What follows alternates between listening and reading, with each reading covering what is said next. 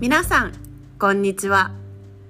You might have been learning Japanese for a while, or you might have learned it a long time ago and forgot most of it by now.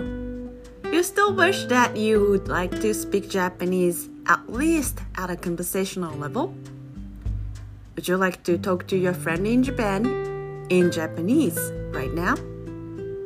If your answer is yes, this is the podcast for you.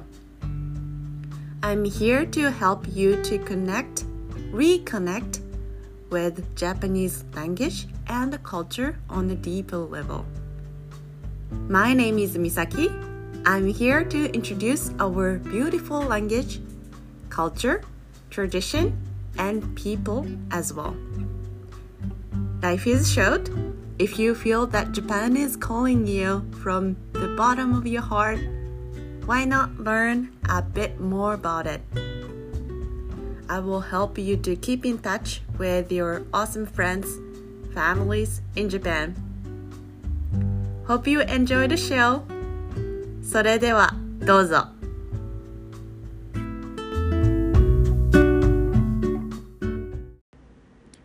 江戸から東京へ日本の 江戸時代には1603年から1868年の270年間続きました。現在まで残る日本の文化や習慣はこの頃に大きく発展しました。江戸時代には大きな火事が何回も起こりました。小さな木の家がたくさん集まっていたので火事になるとたくさんの家が焼けました。でもまたすぐに家が建ちました。一番大きくて有名な火事は1657年の明暦の大火です。11万人が死んだと言われています。1853年、アメリカの船が日本に来ました。イギリスやロシアの船も来ました。日本と貿易をしたいからです。このような外国の船は黒船と呼ばれました。日本はとうとう鎖国をやめてアメリカと貿易を始めました。しかしこれに反対する人もいました。そこで国の中で戦争が起こりました。1868年、とうとう徳川将軍の時代は終わりました。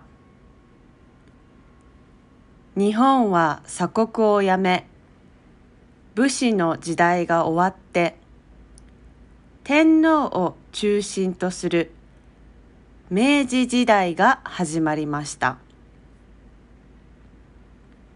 この時、いろんなことが変わりましたが、これを明治維新と言います。江戸城は天皇が住むようになり、皇居に変わりました。江戸は東京という名前になりました。明治時代、日本はヨーロッパやアメリカの文化をどんどん取り入れました。これを文明開化と言います。特に東京は急に変わっていきました。工業が発達して東京湾に大きな工業地帯が作られていきました。その後東京は2回生まれ変わっていきます。1回目は1923年です。9月1日に東京で大きな地震が起こりました。関東大震災です。たくさんの建物が壊れて火事が起こりました。たくさんの家が燃えて10万人以上が死にました。下町今の浅草や両国にあたる当時の繁華街ですがほとんど全部燃えてしまいました。2回目は昭和時代の1944年と1945年の空襲です。第二次世界大戦の時アメリカの飛行機が東京にたくさんの爆弾を落としました3月10日の東京大空襲ではたった2時間で東京の下町はすっかり燃えてなくなってしまいました。約10万人が死にました。戦争が終わって人々は一生懸命働きました。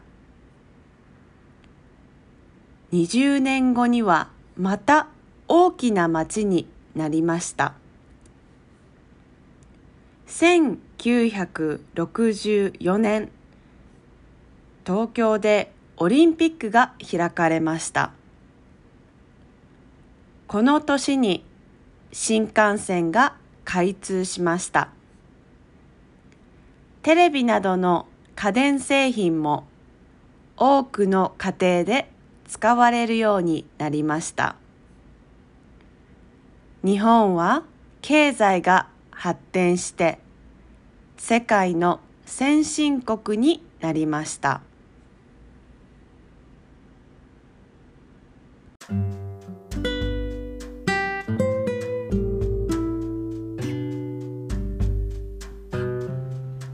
I hope this episode gives you another insight of Japan. If you are eager to learn more, I have free live lessons every Saturday evenings on our Facebook community page. I also host online events such as Learning Circle Nikkanoa. This is conversation practice sessions, which is every month, and Kyoto virtual tours. Come check these on my page either on Facebook or Instagram, meproduction.ca, which spells M I P R O D U C T I O N dot C A. I would like to connect with you. Well, thank you so much for listening. 聞いていただいてありがとうございます。 I'll see you in the next episode. またお会いしましょう。